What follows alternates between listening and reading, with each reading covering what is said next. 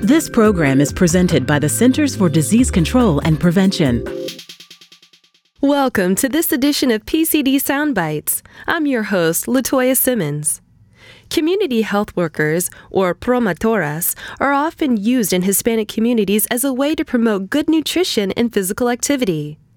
The use of these mentors is particularly popular in the Hispanic community as a culturally appropriate way to promote healthy lifestyles.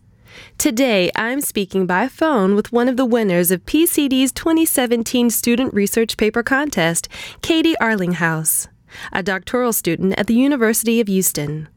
Her winning research focuses on mirroring the concept of promotoras by using high school student mentors called compañeros to effectively tailor weight management programs to reach Hispanic middle school students.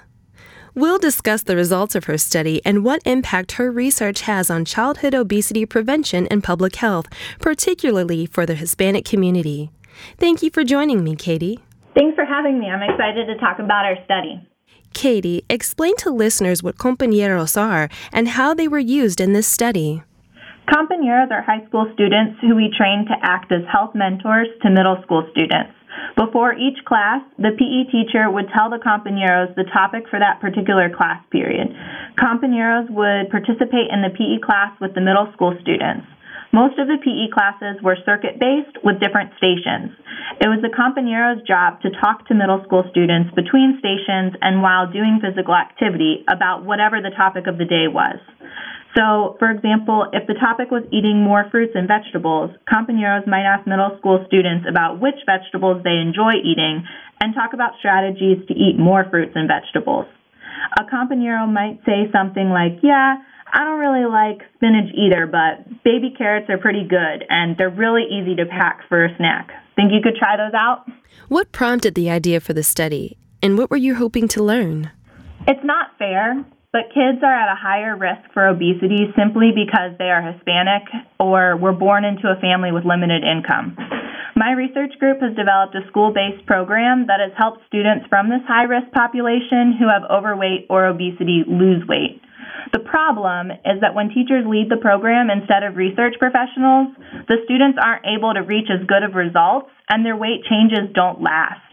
We think that schools are a great place to intervene because that's where adolescents spend the majority of their day, but research professionals can't be there all the time. If we want to improve kids' health, we need to figure out how school staff can implement programs with sustained results. Using compañeros could be one way to, for us to do this. The study used a school based obesity prevention program to reach Hispanic middle school students. What was taken into consideration when developing the program to help ensure its success? We think that because compañeros are high school students in the same school district and from a similar home life circumstance, they're probably able to relate to middle school students in a way that PE teachers just can't. By approving of positive health choices, high school students might be able to make being healthier an easier choice for middle school students to make. For these reasons, we thought that compañeros might be able to help middle school students sustain the changes that they make during the intervention period. This study tested that by comparing students who received the program with compañeros to students who received the program without compañeros. What key outcomes did you examine to determine if the program was successful?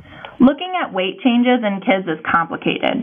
Since middle school students are still growing, we expect them to gain weight. When it comes to weight management, we are really interested in slowing their weight gain in proportion to their height. Age and gender are important factors in how we expect adolescents to grow. So, to account for all of this, the primary outcome of this study was BMI standardized for age and gender. Tell us about the key findings of your study. Yeah, that's the best part we found that students with overweight or obesity that received the intervention with compañeros had significantly better weight outcomes than those that received the intervention without the compañeros.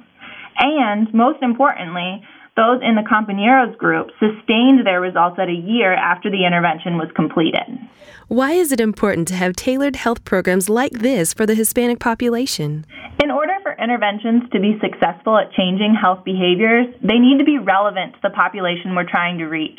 We know that the prevention and treatment of obesity requires lifestyle changes, and that eating and physical activity behaviors have a lot to do with a person's culture. I told you earlier how Hispanic adolescents are at one of the highest risks of developing obesity, but what also makes this an important population to reach is that Hispanics are one of the fastest growing minority populations in the United States. Our study shows that compañeros could be one way to engage this rapidly growing high risk group toward a healthier weight trajectory that they can sustain. Thank you, Katie. You can read Katie's study online at cdc.gov/pcd.